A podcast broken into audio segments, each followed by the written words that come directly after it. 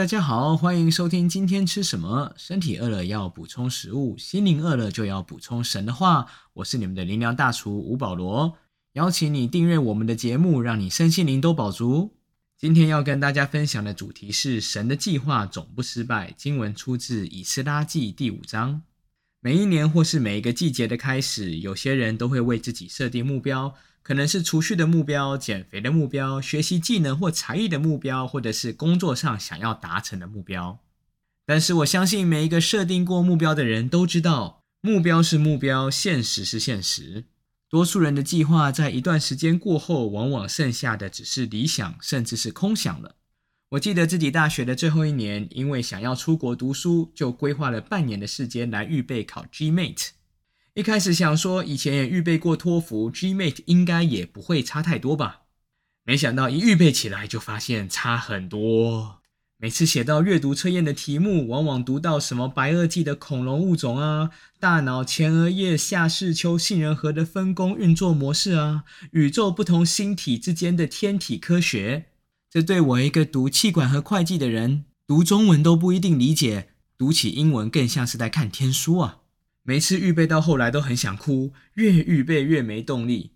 不晓得你有没有类似这样的经验呢？俗话说，计划赶不上变化，所以好些人的计划往往都没有办法走到终点。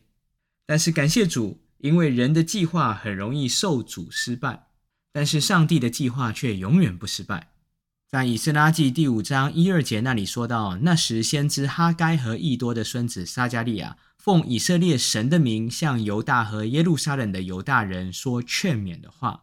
于是，撒拉铁的儿子所罗巴伯和约萨达的儿子耶稣亚都起来动手建造耶路撒冷神的殿，有神的先知在那里帮助他们。上一集我们说到，当被掳归回的犹太人神迹般的回到耶路撒冷，这真是天大的神迹啊！一个国家被消灭了五六十年后，竟然还可以回来重新建造。这件事的惊人之处，不亚于摩西当年劈开红海，带领以色列人出埃及的事件。你可以想象能够回来的犹太人有多兴奋吗？当时的士气有多高昂？重建圣殿的决心有多强烈？从以斯拉记第一章到第三章，立好了殿的根基。这一群犹太人如同秋风扫落叶般的速度，就完成了圣殿第一期的工程。但是紧接而来的是仇敌的干扰、威吓、拦阻。千方百计的不让他们继续复工，而当这样的拉扯越拖越久，神的百姓就逐渐放弃了重建圣殿的打算，一拖就是十多年。要知道，当初塞鲁士王让这一群人被掳归回，最主要的原因就是要重建圣殿来敬拜上帝，但是过程太困难了，太挑战了，遇到太多的冲击了，于是乎后来大家就纷纷放弃了。从人的角度来看，这个计划好像是失败了。但是要知道，上帝的计划永远不会失败。如同我们今天所读的经文，西元前五百二十年，在犹太人已经停工十多年，甚至都忘记要做这件事的时候，上帝安排了两位使者哈该和撒加利亚来劝勉、激励犹太人继续建造神的殿，说劝勉的话。要知道，劝勉的话原文就是说预言。什么是预言呢？不是占卜算命，也不是预知未来。说预言最主要的意思就是把上帝的心意表明出来。另外，你要知道的是，在西元前五百二十年，哈该和撒加利亚他们的头上可没有写“先知”两个字啊，他们就是被圣灵感动，代表神来向百姓说话。今天有很多人说，我身边没有先知，如果有，我也会听的，我就可以经历到神迹了。这种思维是很错谬的。事实是，神已经把他的话放在你面前了。若是你有教会生活，你教会的牧者就是神所使用向你说话、上帝的仆人。如果连白纸黑字的圣经放在你面前都读不进去，神所设立的牧者对你说话，你也不想听，那就算再多的先知到你面前来，也是于事无补。因为关键还是你有预备好听神说话了吗？当你预备好，真的想听神说话的时候，再微小的声音你也听得见。但是我们这一个人若是心硬，不听就是不听，那就算上帝天打雷劈了，我们也听不到他在说什么。当你预备好了，哪怕上帝只是派遣一个小孩子，都可以跟你来说话。圣经里头有好些小人物，包含乃曼将军身边的小女子，甚至巴兰所骑的驴，都可以成为神话语的出口。今天你有没有发现，在你身边，其实神已经安排一位向你说话的人了呢？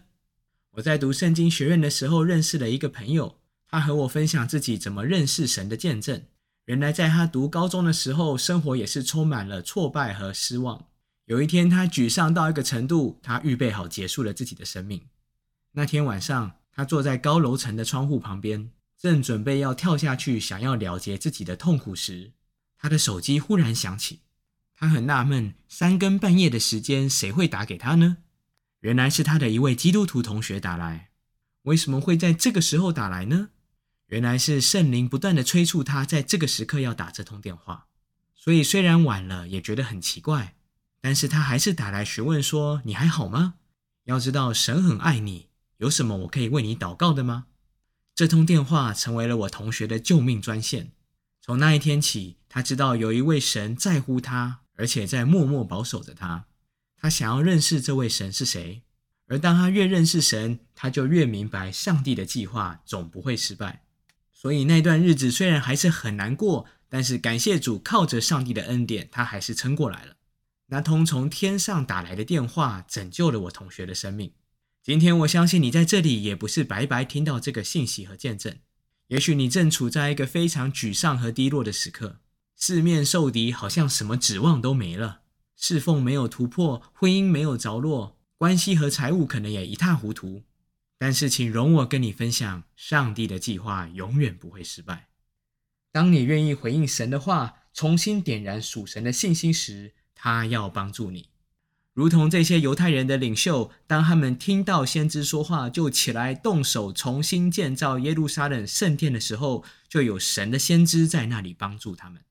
神乐意你活出一个丰盛、美好、敬虔的生命，而且他愿意帮助你。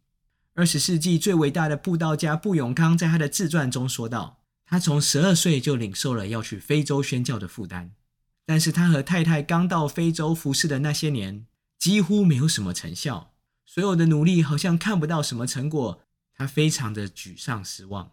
然而在一天夜里，上帝让他梦见基督的宝血血洗非洲的意象，神在梦中向他说话：非洲要复兴。”而当他抓住这句话，持续走在跟随的道路时，在一次的布道会中，其实那次没有来多少人，但是他的信息都还没讲完，就有人跳起来说：“我得医治了。”隔天开始，每一场布道会都是场场爆满，信主的人数和复兴的范围像野火燎原一样的烧开。